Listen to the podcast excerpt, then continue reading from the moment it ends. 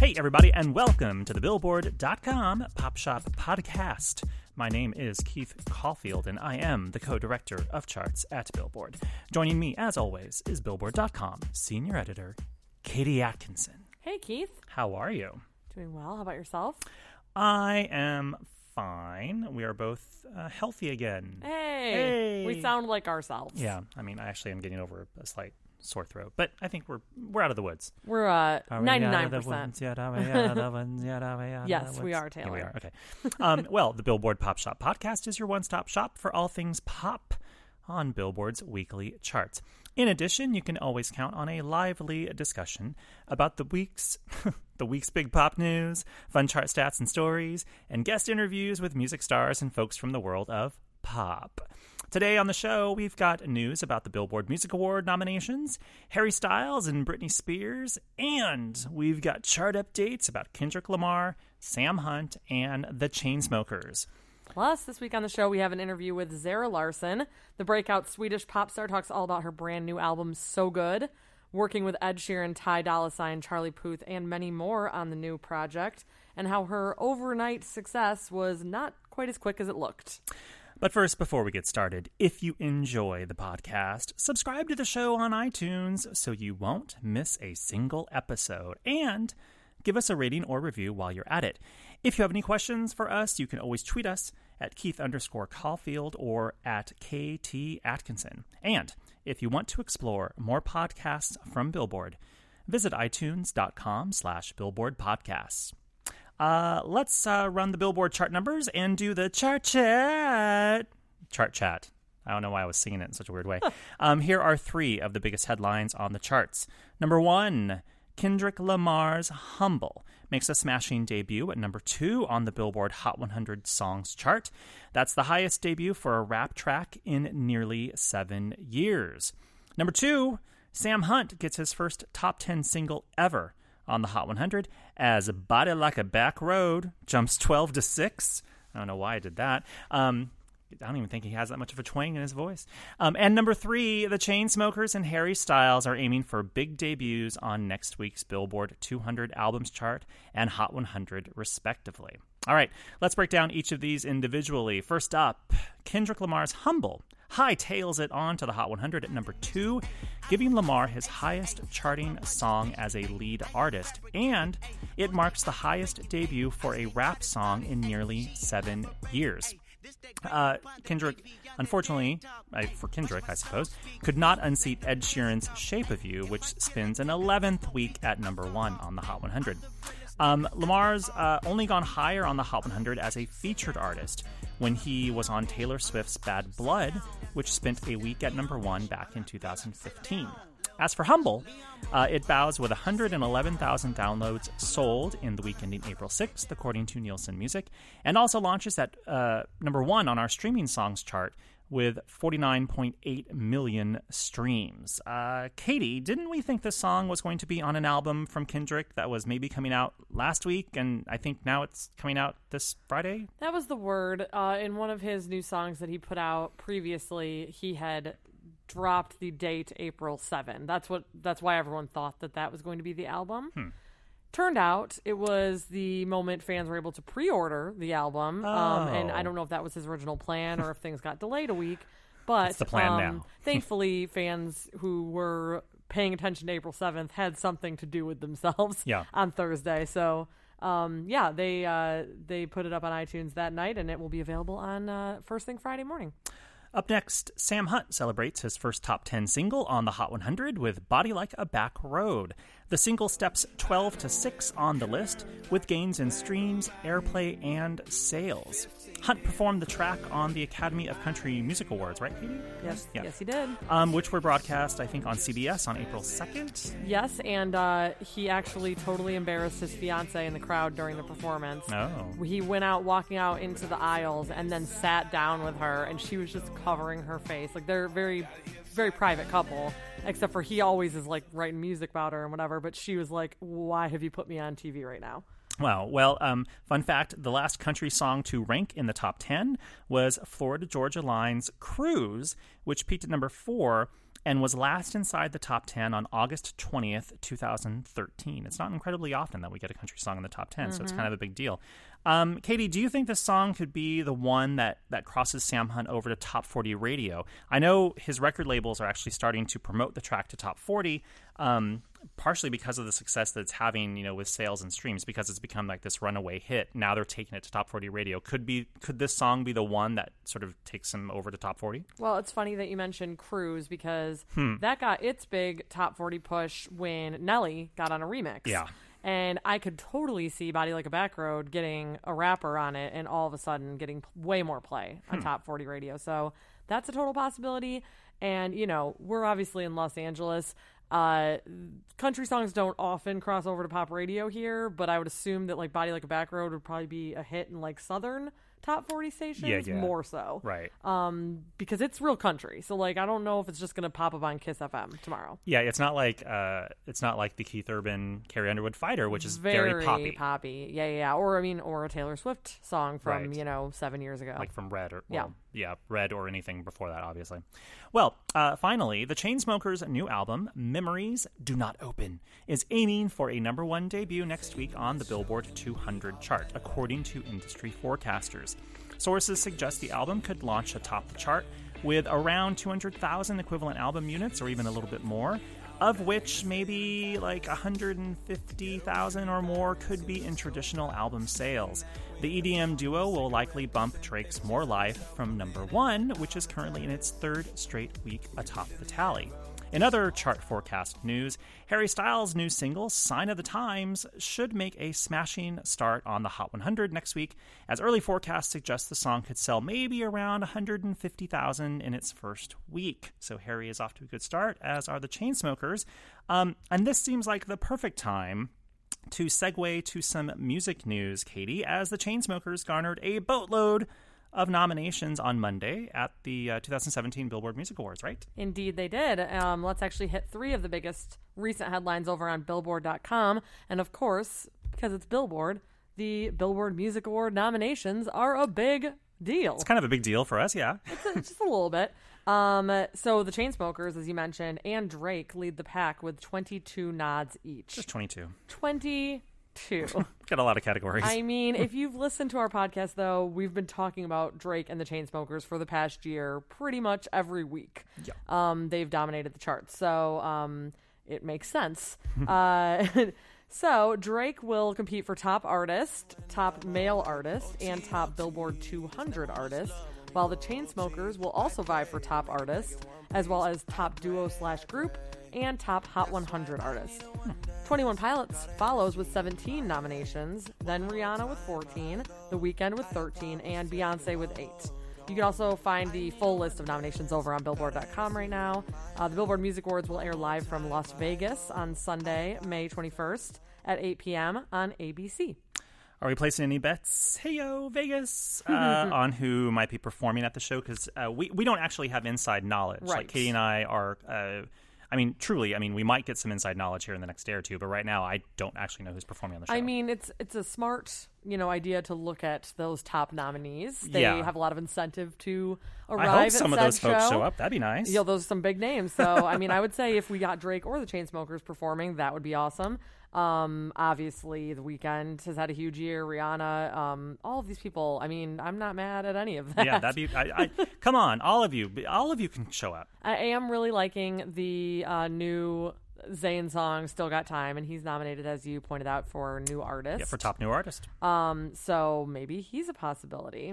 Also, something to note uh, for folks that are curious about how these uh, categories are put together, um, it's based on uh, basically chart performance and data collected over the past year. So, you know, when you buy a song or buy an album or stream a song or uh, listen to something on the radio or you engage with someone on a social network like on Twitter or Facebook, all that stuff. You are voting. You are kind of voting. You, Yeah. you know, you are the ones that are putting these nominees together, basically. And uh, uh, if you think, oh, well, how can that person possibly be, you know, one of the top five? it's Stop like, buying their music. I'm like, well, we can't help it if it, they're successful. Yeah. You guys made him successful. That's what it is. Exactly.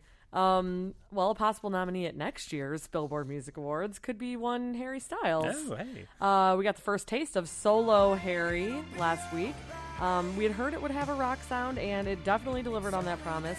Uh, Sign of the Times is the name of the new song. Sort of a spacey rock ballad in the vein of maybe, you know, David Bowie or another classic rocker, or maybe even Spacehog. I was kind of. Did you catch that I, at w- all? I was getting like I w- I wasn't sure like like I was getting like weird like November Rain Mm-hmm. like epic kind of like rock ballad ish. I've heard a lot of Robbie Williams' Angel thrown around. Um, yeah, but for me, I loved this 90s song In the Meantime by Spacehog. It was kind of their one hit, but they're a great band. Um, and at the end of the Harry Styles song, there's a little piano part that is very reminiscent of In the Meantime, which I was very pumped about because one of my favorite songs. So, um, you know, it's kind of crazy like that this is the direction that one direction for remember would go because it is definitely a departure to say the very least Um, and uh, Harry uh, will probably be performing that track on Saturday Night Live this uh, Saturday, April 15th.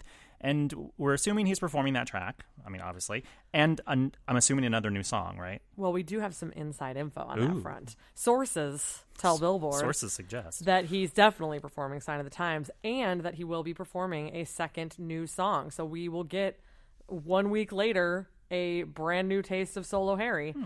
Um, which makes me wonder how imminent the album is but we don't know yet so um, if you think about like Lorde did something similar she had two new songs come out very quickly and then her album comes out in may and it was about two months after those new songs came out so maybe if it's that timetable we could be seeing harry in june I hope, potentially I hope Harry shows up in a skit or two. Oh God, me too. He's funny. He's funny. Yeah, he's like cheeky funny. Like that would be amazing. Yeah. Okay, finally, some sad news. Not really. Don't get don't get ready for like really sad news. Um, Britney Spears' Piece of Me residency in Las Vegas is sadly coming to an end in December. Aw. She's been performing at Planet Hollywood's Access Theater since December 27, 2013, and her next shows are set for May 3rd to May 20th, just in time for the BBMAs, actually. Um, Spears' manager, Larry Rudolph, gave an interview to the Las Vegas Review Journal last week saying that Britney might not be done with Vegas altogether. Uh, he said, Anything is possible. We have made zero decisions. We expect a lot of interest from all parties. Britney basically sells out every show, and she loves Las Vegas. She loves performing in Vegas, and Vegas is a possibility going forward. So Larry's shopping her around. Basically, it sounds like Larry's like, so feel free to make an offer. Larry's like, Planet Hollywood, cough up some more money, or we're going elsewhere. It's like, how about that Coliseum? So she might not be done done with Vegas, but Right. um, Keith, you know, you had the chance to see her uh, and cover it for Billboard, right? Yeah, I, I was there on opening night, December 27th, 2013. Um, I haven't actually seen the show since, but from uh, all of the assorted videos that I've seen in the past year or so, since she, um, I think they called it a remixed, reimagined thing. I think that was probably like last year. It's actually gotten better. Like, um, she's in better shape. Uh, she's dancing better. Um, and she's actually switched up the set list. So, um, I would be interested in seeing it again, actually. Maybe Um, May. May- Maybe around the Billboard Awards. May. If we happen to be in Vegas at the same If time. we happen to be there. You never know. We shall see. Well, uh, should we move on to our guest interview? I say yes. Okay, we uh, we have Zara Larsson on this week's show. Uh, she stopped by our New York office last month, right as her latest album "So Good" was released, and I was able to hop on the phone with her to talk all about the new project.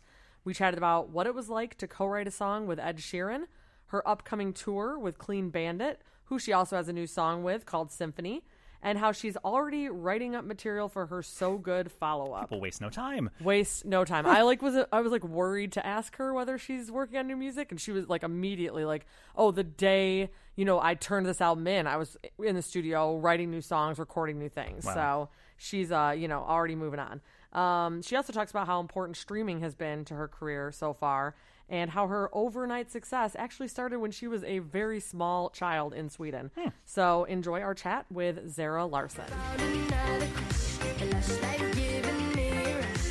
Had one chance to make me blush. Second time was one to let Hello to Zara Larsson and welcome to the Billboard Pop Shop Podcast. How are you?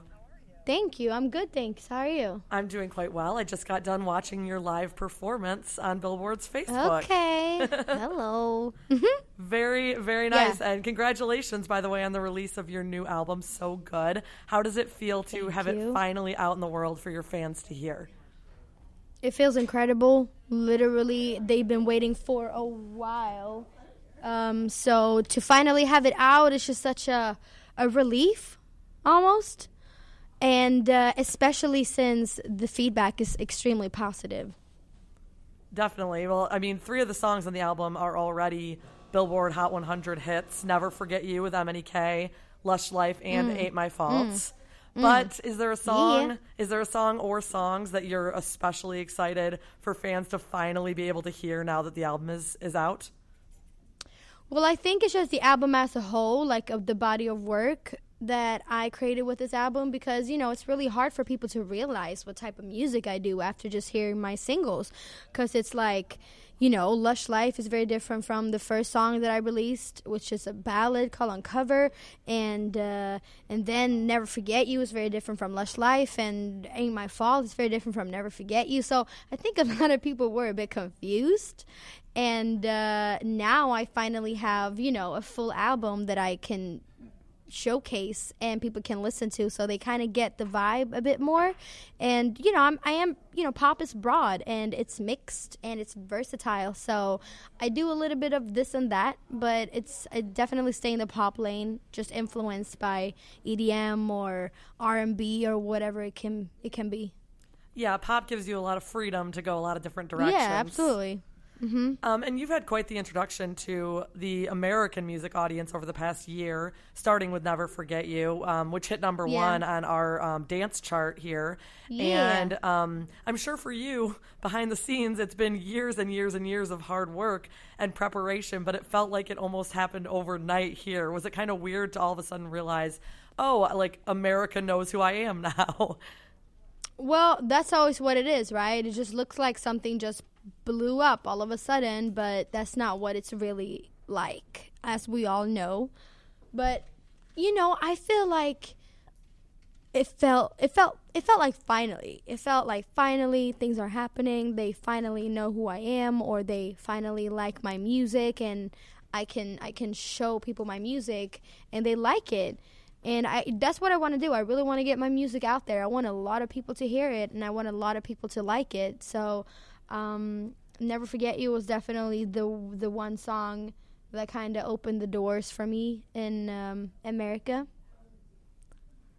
And it seems like on that note, um, that streaming has been a huge deal for you. I know that Yeah. I first No, heard Lush absolutely. Life and Ain't My Fault through Spotify. So what has that kind Mm-hmm. of that access to your music done for your career and meant for your career?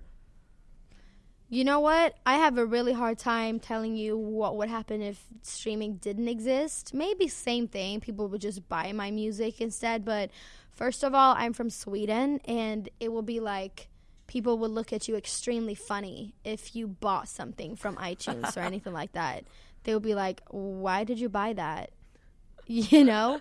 Um, or basically, if you just used any other service than Spotify, it would be like I I don't know, like a very serious crime or something. it's just that's the way it is. Everybody uses Spotify and streaming in Sweden, and it's Swedish. So, I mean, I've been using Spotify for years and years and years, basically since it came out.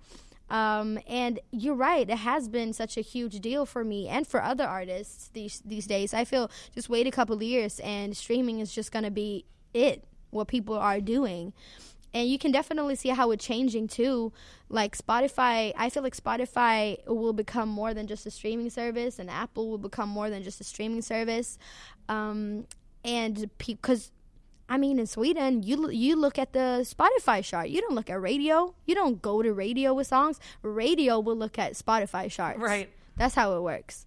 So there's definitely been a change up there, and I like also how Spotify created, um, because if, if we're talking about let's say Ed Sheeran in the UK, I think he has 18 songs in the top 20 Right.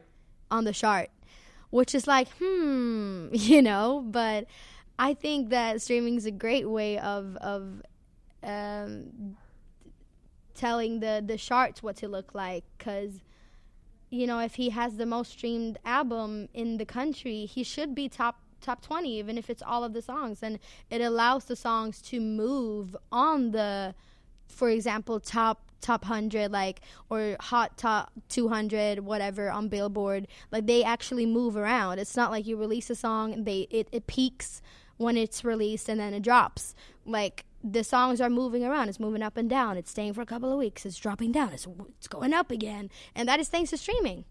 And it's cool to see that people are consuming an entire album too, not just singles. Exactly. Yeah. And you know, I'm glad you brought up uh, Mr. Well- I'm glad you brought up Mr. Sheeran because you worked Yeah. with him on your new album. Um, Yeah. On the song "Don't Let Me Be Yours." So, how did you end up writing together, and, and what was that session like?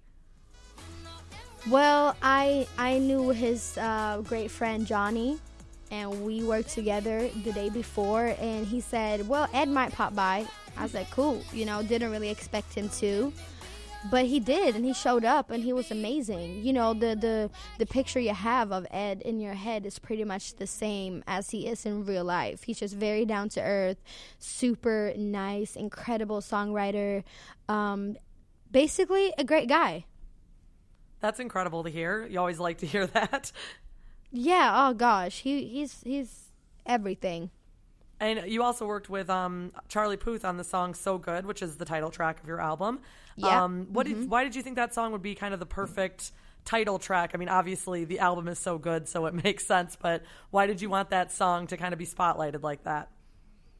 Well, I'm just um very uncreative when it comes to the album titles. to be honest, I felt like coming up with a title and making a title was basically the hardest part of making an album. Sure. Because how do you summarize an album with 15 tracks with a title? Like that's to, that to me is so hard. So so good. It's just something that I say quite a lot. Oh, it's so good. It's so good. It's so good. And um, the song was called So Good. And I don't know if I wanted to do that because I specifically wanted to highlight that song. But I just felt like it was a pretty good title for an album. It's self explanatory. It's so good. So why just not name it that way? And it works. It writes a million headlines. You know, you just Yeah. it's right there. The album is so good. Exactly. Um, you know, you have a lot of great collaborators on this album. You have such a good mix of Mm. co-writers and, and guest rappers mm. and high-profile producers. How did how did mm. all those various people come together? I say I have a great team. I really do have a great team, great A and R, and great people working with me. I have a magnificent manager. Hmm. He's just, you know, the bossiest of the bosses. And uh, I really do have great people working with me. So it's definitely not all thanks to me. You know, I put in the hard work, but I can't do all that by myself. So, and then of course, success gives you more success. If you have a successful song, other successful writers will want to work with you. Right. and that's just kind of how it goes. And then if you work with one person that you really vibe with that person might say oh she was super cool and tell that to his or her other songwriting friend which is also really cool. And then you just i don't know you just get into this little industry thing because it's very small. Everybody knows everyone. So it could just be you start somewhere and you nestle your way into it basically And one of those collaborators is um is Clean Bandit, who you're hitting the road Yeah. with starting in April. Mm-hmm. Um. Do you think that you'll hit the stage together at all during the tour to perform uh, the song Symphony you have together? oh i definitely will Amazing. Have you been thinking about Yeah. tour already and already planning what you're going to do up on stage? Um, well, we're having a week in LA for rehearsals and stuff. So, but I do have everything pretty like the choreography and stuff. I'm bringing four dancers. So, I have pretty much everything on lock. I'm just making it perfect and adding some songs to the set and um, figuring out what the lights are going to be like and what I'm going to wear and all that extra stuff. But I will definitely be joining them for symphonies. And um, finally, this is sort of a mean question because your album just came out. But are you somebody who's always writing and working on new music and working on that next project, even though? Oh yeah, Yeah. absolutely. now when this album is out, I'm like number two, move on. Like I don't think about this album anymore. I am I'm way ahead. So that's absolutely how it works. I'm just so ready to release the second one and make that one even better and then the third one even better and then the fourth you know how it goes.